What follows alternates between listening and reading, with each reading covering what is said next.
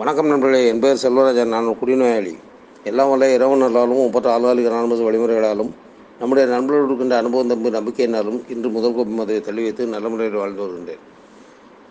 இன்று நமது ஏஏவின் நானூற்றி ஏழு பொன்மொழிகளிலே பதினோராவது பொன்மொழி எக்ஸ்பெக்ட் மிராக்கிள்ஸ் அற்புதங்களை எதிர்பார்க்கலாம் என்பது எனக்குள்ளே தருகின்ற உணர்வுகளை உங்களுடன் பகிர்ந்து கொள்கின்றேன் அற்புதங்களை எதிர்பார்க்கலாம். இது நம்முடைய வாழ்க்கையிலே நாம் எப்பொழுது ஆழ்வரிக அனானமஸ் குழுவிற்கு வந்தோமோ அந்த முதல் நாளிலேயே சொல்லப்பட்டுள்ள கருத்து தான் உன்னுடைய வாழ்க்கையில் மாற்றம் வரப்போகின்றது அன்பு வரப்போகின்றது மகிழ்ச்சி வரப்போகின்றது நிறைவாக இருப்பாய். நீ நிச்சயமாக அற்புதங்களை எதிர்பார்க்கலாம் என்று நமக்கு சொல்லிவிட்டார்கள். ஆனால் அதுக்கு முன்பு நம்முடைய குடித்த காலத்தில் நம்முடைய வாழ்க்கை எப்படி இருந்தது? நம்மோடு குடிப்பதற்கு அழைத்து சென்ற நண்பர்கள் என்ன சொன்னார்கள்? அப்பொழுதும் அவர்களும் சொன்னார்கள். அற்புதமான போதையை எதிர்பார்க்கலாம். அற்புதமான முறையிலே உனக்கு ஒரு மிதப்பான ஒரு உணர்வு கிடைக்கும் என்றெல்லாம் சொல்லித்தான் நமக்கு அந்த குடிப்பழக்கத்தோடு துணை இருந்தார்கள் நம்முடைய மு- பழைய நண்பர்கள். அப்பொழுது நமக்கு கிடைத்தது என்ன? அற்புதம் என்பது இரண்டு வகையான அற்புதமாக இருக்கின்றது என்று நினைக்கின்றேன். ஒன்று நல்ல முறையில் கிடைக்கக்கூடிய அனுபவம் ஒரு அற்புதம் என்று சொன்னால் மோசமான முறையில் கிடைத்த ஒரு அனுபவமும் வேறு விதமான அற்புதம் தான் என்று நினைக்கின்றேன். ஆம் நான் குடித்தால் மிக மகிழ்ச்சியாக இருப்பேன் என்று நினைத்தது அதற்கு நேர்மாறாக மாறியது விந்தையான ஒரு செயல்தானே. அதுவே ஒரு அற்புதம் தானே எல்லாவற்றையும் தாண்டி இன்றைக்கு ஆளாளு அனானமஸ் குழுவிலே வந்து நாம் இருக்கின்றோம் என்று சொன்னால் இந்த வாழ்க்கை இறைவன் கொடுத்துள்ள அற்புதம் இல்லாமல் வேறு எதுவாக இருக்க முடியும்? அதான் உண்மை. என்றால் நாம் இன்றைக்கு வாழக்கூடிய வாழ்க்கையை அடைவோம் என்று கனவில் கூட நாம் எதிர்பார்த்தது கிடையாது. இன்றைக்கு வாழக்கூடிய பொருளாதார வளர்ச்சியோ அல்லது அமைதியோ மற்றவை எல்லாம் ஒரு பக்கம் இருக்கட்டும். ஆனால் இன்றைக்கு இருக்கக்கூடிய அந்த ஒரு குடியிற்று குடியில்லாத ஒரு வாழ்க்கை குடியற்ற ஒரு வாழ்க்கை நாம் வாழ்வோம் என்று என்றைக்காவது நாம் நினைத்திருப்போமா? என்னுடைய உறவினர்களில் ஒருவர் ஜோதிடம் சொல்லக்கூடியவராக இருந்தார். இன்றைக்கும் இருக்கின்றார். அவர் ஒரு முறை என்னை பார்த்து சொன்னார் உனக்கு நேரம் மாறிக்கொண்டிருக்கின்றது. எனவே நீ விரைவில் குடியை விட்டு விடுவாய். அவர் ஏதோ ஒரு கணிப்பில் சொன்னார். ஆனால் அவர் சொல்லி மூன்று வருடங்களுக்கு பின்பு தான் நான் ஆழ்வார் அனாமஸ் குழுவில் வந்து சேர்ந்தேன். அது ஒரு பக்கம் இருக்கட்டும். இருந்தாலும் அப்போது அவர் சொன்னார் இதுபோல் நீ குடியை விட்டு விடுவாய். உனக்கு வாழ்க்கை மாறப்போகின்றது என்று சொன்னார். அப்பொழுது உனக்கு நேரம் எப்படி மாறுகின்றது என்று சொன்னால் உன்னுடைய பையிலே பணம் இருக்கும். ஆனால் நீ குடிக்க மாட்டாய். அந்த அளவுக்கு உனக்கு மாற்றம் வரப்போகின்றது என்று சொன்னார். ஏதோ ஒரு நம்பிக்கையில் அவர் சொன்னார் என்று வைத்துக்கொள்வோம் உடனே நான் அப்போது அவரிடம் விவாதம் செய்கின்றேன் எதிர்மறை விவாதம். என்னுடைய பையிலே பணம் இருந்து அதை நான் குடிக்காமல் வைத்திருப்பதா? என்னிடம் பணம் இருப்பதை நான் குடிப்பதற்குத்தானே? வேறு எதற்கு எனக்கு பணம்? என்று நான் சொன்ன காலகட்டங்கள் உண்டு. ஆனால் அதை தாண்டி ஆளாளி அனானமஸ் குழுவிற்கு வந்ததன் பின்பு இன்றைக்கு நாம் வாழக்கூடிய வாழ்க்கை குடியில்லாத வாழ்க்கையை வாழ்கின்றோம் என்று சொன்னால் அதுவே என்னை பொறுத்தவரை முதலில் முதலில் தோன்றிய அற்புதம். ஆம் இன்றைக்கு பல கோடிகளை நாம் பயிர் வைத்திருக்காவிட்டாலும் ஒரு பாட்டிலை வாங்க வரும் அளவிற்கு இன்றைக்கு எல்லோருடைய பயிரும் நிச்சயமாக பணம் இருக்கும். அதில் மாற்றம் கிடையாது. ஆனால் நாம் எல்லோரும் நினைத்து பாருங்கள் பயிரை பணம் வைத்துக்கொண்டு கூட அந்த பாட்டிலை தேடாமல் இருக்கின்றோமே. இது ஒரு மிகப்பெரிய அற்புதம் அல்லவா? அதானே உண்மை. அந்த வகையில் நமக்கு சொல்லும்போது நாம் எப்படிப்பட்ட அற்புதங்களை கடந்த காலத்திலே பார்த்தோம் இன்றைக்கு நாம் எப்படி பார்க்கின்றோம் என்பதை பற்றி சொல்லும்போது கூட நம்முடைய ஆளுநர் பிக் புக்கிலே பகுத்தறிவாதிகளாகிய நாங்கள் என்ற அத்தியாயத்தில் ஒரு கருத்து வருகின்றது. அது நம்முடைய அலுவலகரான தமிழ் புக் புக்கிலே பக்கம் எண்பதில் இருக்கின்றது. நாங்கள் வேறு ஒரு வகையான பாதையை பார்த்து வந்தோம். இந்த உலகத்திலிருந்து ஒரு ஆன்மீக விடுதலை பெறுவதை தங்களது பிரச்சனைகளுக்கு அப்பால் சென்று விட்டவர்களை அல்லது பிரச்சனைகளால் பாதிக்கப்படாத எட்ட முடியாத உயரத்திற்கு சென்று விட்டவர்களை பார்த்து வந்தோம். எப்படி? ஒரு ஆன்மீக விடுதலை பெறுவதையும் தங்களுடைய பிரச்சனைகளுக்கு அப்பால் சென்று விட்டவர்களே அல்லது பிரச்சனைகளால் பாதிக்கப்படாத எட்டாத உயரத்திற்கு சென்று விட்டவர்களை பார்த்து வந்தோம். இறைவன் அருளால் அது சாத்தியமாயிற்று என்று அவர்கள் சொன்னபோது நாங்கள் சிரித்தோம். ஆன்மீக விடுதலை பெற்றவர்களை நாங்கள் பார்த்தோம். ஆனால் அதை அவர்கள் நாங்கள் நம்ப தயாராக இல்லை. அது உண்மையாகவே இருக்க முடியாது என்று சொன்னோம். இது கடந்த கால வாழ்க்கையில் நமக்கு இருந்தது. எத்தனையோ பேர் நம்மிடம் சொன்னார்கள் ஆன்மீக அனுபவத்தின் மூலமாக நான் வைத்திருக்கக்கூடிய இறை நம்பிக்கையின் அடிப்படையிலே எத்தனையோ பேர் சொல்லுகின்றார்கள் எத்தனையோ மதவாதிகள் சொல்லி கொண்டிருக்கின்றார்கள். எத்தனையோ முறையிலே நம்முடைய முன்னோடிகளும் சொல்லியிருக்கின்றார்கள். நீ நம்பும் இறைவன் உன்னை ஒருபோதும் கைவிட மாட்டான் என்று நம்முடைய டாக்டர் பாபு அவர்களும் கூட நமக்கு சொல்லுகின்றார். நாம் அதையெல்லாம் நம்புவதற்கு தயாராக இல்லை. நான் நம்பும் இறைவனா? இறைவனாவது ஒன்றாவது. இறைவன் இருக்கின்றானா? அவன் இருந்தால் எங்கே இருக்கின்றான்? என்பது போல ஏற்குமாறான கேள்விகள் கேட்டுக்கொண்டிருந்தோம். ஆனால் இறைவன் பதிலுக்கு கேட்டுக்கொண்டிருக்கின்றான் என்பதை நாம் மறந்து விட்டோம் மனிதன் இருக்கின்றான்? அவன் எங்கே இருக்கின்றான்? நான் அன்பு காட்டினேன் அவன் அகப்படவில்லை என்று இறைவன் சொல்வதான ஒரு பாடல் உண்டு. இறைவன் சொல்வதான ஒரு எண்ணம் உண்டு.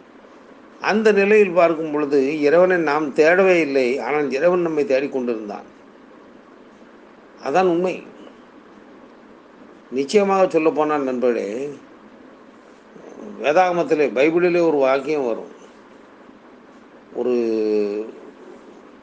நூறு ஆடுகளை வைத்திருக்கக்கூடிய ஒரு மேய்ப்பன் தன்னுடைய ஆடுகளை மேய்ச்சலுக்கு அழைத்து செல்லும்போது தொண்ணூத்தொம்போது ஆடுகள் திரும்பி வந்துவிட்டன இன்னும் ஒரே ஒரு ஆட்டுக்குட்டி வரவில்லை என்று சொன்னால் சரி தொண்ணூத்தொம்போது வந்து விட்டதே. இன்னும் ஒன்று வராமல் வந்தால் என்ன வரவில்லை என்றார். என்ன போனால் போட்டும் என்று விடமாட்டான். அவன் அந்த ஒன்று எங்கே தொலைந்தது என்பதை தேடி கண்டுபிடித்து அதை மீட்டு எடுத்து தன்னுடைய பட்டியலை கொண்டு வந்து அடைக்கும் வரை அவனுக்கு தூக்கம் வராது. அதை மீண்டும் கொண்டு வந்து சேர்ப்பான். அதுபோலத்தான் இறைவனும் தொலைந்து போன ஆட்டுக்குட்டிகளாக இருந்த நம்மை தேடி பிடித்து கொண்டு வந்து இறைவனுடைய ஆசீர்வாதத்திலே சேர்க்கின்றார் என்று ஒரு கதையை சொல்லுவார்கள். வேதாமத்தில் இருக்கின்றது. இந்த ஆட்டுக்குட்டி என்பது ஒரு பக்கம் எந்த அளவுக்கு உண்மையோ அது ஒரு பக்கம் இருக்கட்டும். நம்மை போன்றவர்கள் தொலைந்து போனவர்களாக இருந்தோம். தொலைத்தவர்களாக இருந்தோம். வாழ்க்கையை யாரும் நம்மிடமிருந்து பிடுங்கி தொலைக்கவில்லை. நாம் தான் நம்முடைய வாழ்க்கையை தொலைத்து கொண்டிருந்தோம். அதாவது நம்முடைய கையில் இருப்பதை நாமே தொலைத்து விட்டு அதை பின்பு நாமே தேடிக்கொண்டிருந்தோம் அதான் உண்மையான விஷயம். ஆனால் ஒன்று சொல்வார்கள் தொலைத்ததை தொலைத்த இடத்திலே தேடு அங்குதான் கிடைக்கும் என்று. ஆக நாம் நம்முடைய வாழ்க்கையை மதுக்கடையில் தொலைத்தோம் என்பதற்காக இன்றைக்கு மதுக்கடையில் போய் தேட முடியுமா? அங்கே போனால் கிடைக்குமா நமக்கு? கிடைக்காது. அதாவது ஒரு உதாரணத்திற்கு சொல்ல போவதென்றால் ஒரு பேருந்திலே பயணம் செய்யக்கூடிய ஒருவர் பேருந்தை விட்டு இறங்கும் பொழுது தன்னுடைய பெட்டியை அந்த பேருந்திலேயே தொலைத்து விட்டார் என்று வைத்துக் கொள்வோம். அந்த பேருந்து மீண்டும் வரும் வரைக்கும் அதே பேருந்து நிலையத்திலே காத்திருந்து அவர் அந்த பெட்டியை பெற முடியுமா? தொலைத்தது ஒரு இடமாக இருக்கலாம்.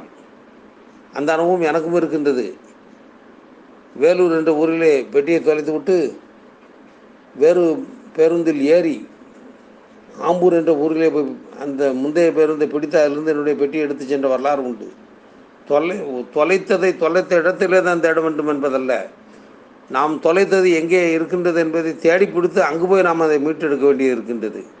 அதுபோல தான் நாம் கடந்து சென்ற வாழ்க்கையிலும் நம்முடைய வாழ்க்கையிலே நாம் தொலைத்து விட்ட நம்முடைய வாழ்க்கையை நம்முடைய அன்பினை நம்முடைய மகிழ்ச்சியினை நம்முடைய திருப்தியினை நம்முடைய அனைத்து விதமான சந்தோஷங்களையும் நான் மதுக்கடையில் தான் தொலைத்தேன். எனவே மீண்டும் இங்கு வந்து தேடுவேன் என்று சொல்வதெல்லாம் நிச்சயமாக ஏற்புடைய செயலாக இருக்க முடியாது.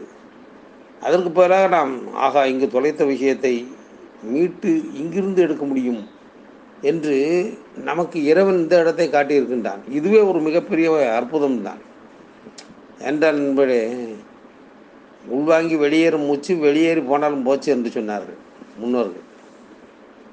நாம் உள்வாங்குகின்ற மூச்சு அந்த மூச்சு அப்படியே வெளியே சென்று விட்டால் போனது போனது தானே. வெளியே போன மூச்சு மீண்டும் உள்ளே வருவதால் தானே நாம் இன்றைக்கு உயிரோடு இருக்கின்றோம். இதுவே மிகப்பெரிய அற்புதம் தானே. அதாவது ரெண்டாயிரத்தி இருபதாம் ஆண்டு வந்தது. இதற்கு முன்பு ரெண்டாயிரத்தி பன்னிரெண்டாம் ஆண்டு வந்தது. அந்த ரெண்டாயிரத்தி பன்னிரெண்டாம் ஆண்டு டிசம்பர் மாதம் பன்னிரெண்டாம் தேதி மிக பிரபலமாக உலகம் முழுவதும் கொண்டாடினார்கள் ஏனென்றால் பன்னிரெண்டு பன்னிரெண்டு பன்னிரெண்டு என்று வருகின்றது. இதுபோல மீண்டும் ஒரு ஆண்டு வர வேண்டும் என்று சொன்னால் நூற்று ஆண்டுகள் நூறு ஆண்டுகள் கழிந்தால்தான் மீண்டும் இதுபோல ஆண்டு வரும் என்று உலகத்தில் உள்ளவர்கள் பல நாடுகளில் அந்த பன்னிரெண்டு பன்னிரெண்டு பன்னிரெண்டு என்பதை கொண்டாடினார்கள். அப்பொழுது நான் என் மனைவியோடு பேசி கொண்டிருந்த போது கூட சொன்னேன் பார் இறைவன் நமக்கு கொடுத்துள்ள வாழ்க்கை எவ்வளோ அற்புதமாக பன்னிரெண்டு பன்னிரெண்டு பன்னிரெண்டை நாம் பார்ப்பதற்கும் அனுபவிப்பதற்கும் நமக்கு கொடுத்து வைத்திருக்கின்றது என்று சொன்னேன். சொன்னவுடன் அப்பொழுது என் மனைவி இதெல்லாம் என்ன பெரிய விஷயமா? சாதாரண விஷயம் தானே என்று சொல்லிவிட்டார். அவர் என்ன மனநிலையில் இருந்தார் என்பது தெரியாமலே நான் சொல்லும் பொழுது நானும் ஒன்று சொல்லவில்லை பரவாயில்லை என்று எடுத்துக்கொண்டேன். ஆனால் நான் சொல்லி முடித்த மறுநாள் அதாவது டிசம்பர் பத்தாம் தேதி ரெண்டாயிரத்தி பன்னிரெண்டு அதிகாலையில் எனக்கு ஒரு துக்க செய்தி குறித்த ஒரு ஃபோன் வருகின்றது. என்னுடைய உறவு முறையிலே சகோதரராக இருந்த ஒருவர் திடீரென்று காலையில் எழுந்து பல் தேய்க்கின்றார் திடீரென்று மாரடைப்பு வந்து விடுகின்றது அவர் இறந்து விடுகின்றார் என்ற செய்தி விடுகின்றது அன்றைக்கு அந்த செய்தியை கேள்விப்பட்ட பின்பு அமைதியோடு இருந்த என்னுடைய மனைவி டிசம்பர் பன்னிரெண்டு ரெண்டாயிரத்தி பன்னிரெண்டு அன்று காலையில் என்னிடம் சொல்லுகின்றார். ஒரு நாள் பொறுமையோடு இருந்தவர் சொல்லுகின்றார். ஆம் நீங்கள் சொல்லுவது உண்மைதான். பன்னிரெண்டு பன்னிரெண்டு பன்னிரெண்டு என்பதை பார்ப்பதற்கு இறைவன் நமக்கு ஆசீர்வாதம் செய்திருக்கின்றார் என்றார். இதுவும் ஒரு அற்புதம் தானே என்று சொன்னார். நினைத்து பார்த்தார் நண்பர்களே அந்த நாள் மாத்திரமல்ல ஒவ்வொரு நாளும் நமக்கு அற்புதம் தான் ஒவ்வொரு நாளும் காலையில் எழுந்திருக்கின்றோம். காலையில் எழுந்தவுடனேயே பொதுவாக காலையில் ஒவ்வொரு வீடுகளிலும் பார்த்தீர்கள் இல்லை என்கின்ற பல்லவி ஒலித்து கொண்டே இருக்கும். அமைதி இல்லை நிம்மதி இல்லை பொருள் இல்லை அது இல்லை இது இல்லை என்கின்ற நிம்மதி குரல் ஒலித்து கொண்டே இருக்கும். அப்படித்தான் ஒரு குடிநோயாளியுடைய வீட்டில் மனைவி சொல்லி கொண்டிருந்தார் அரிசி இல்லை பருப்பு இல்லை இப்படி இல்லை அது இல்லை பணம் இல்லை என்றெல்லாம் சொல்லி கொண்டிருக்கும் பொழுது அந்த குடிநோயாளி நம்மை போன்றவன் சொன்னானாம் எதையுமே நேர்மறை சிந்தனையோடு பேச மாட்டாயா? எப்பொழுது பார்த்தாலும் இல்லை இல்லை என்று சொல்லி புலம்பிக் கொண்டிருக்கின்றாய். எல்லாவற்றையும் இருக்கின்றது என்று சொல்லிப்பார். வாழ்க்கையில் மாற்றம் வரும் என்று சொன்னானாம் நாம் பார்த்தால் மிகப்பெரிய பகுத்தறிவாதிகள் நாம் தான் என்பதற்கான அடையாளங்கள் எல்லாம் நிறைய நம்முடைய புத்தகங்களில் சொல்லப்பட்டுள்ளது. அவர் சொல்லும்போது உடனே அந்த மனைவி சரி பரவாயில்லை இனிமேல் நாளையிலிருந்து இருக்கின்றது என்பதை பதிலாக சொல்லுகின்றேன் என்று சொல்லிவிட்டு மறுநாள் சொன்னாராம். அரிசி டப்பா காலியாக இருக்கின்றது எண்ணெய் பாட்டில் காலியாக இருக்கின்றது சர்க்கரை டப்பா காலியாக இருக்கின்றது பணம் இல்லாமல் பணம் வைக்கக்கூடிய பை கூட காலியாகத்தான் இருக்கின்றது எல்லாமே காலியாகத்தான் இருக்கின்றது தொடர்ந்து பிரச்சனைகள் இருக்கின்றது என்று இருக்கின்றது இருக்கின்றது என்று சொல்லி சொன்னாராம். இதை சொன்னவுடன் நம்முடைய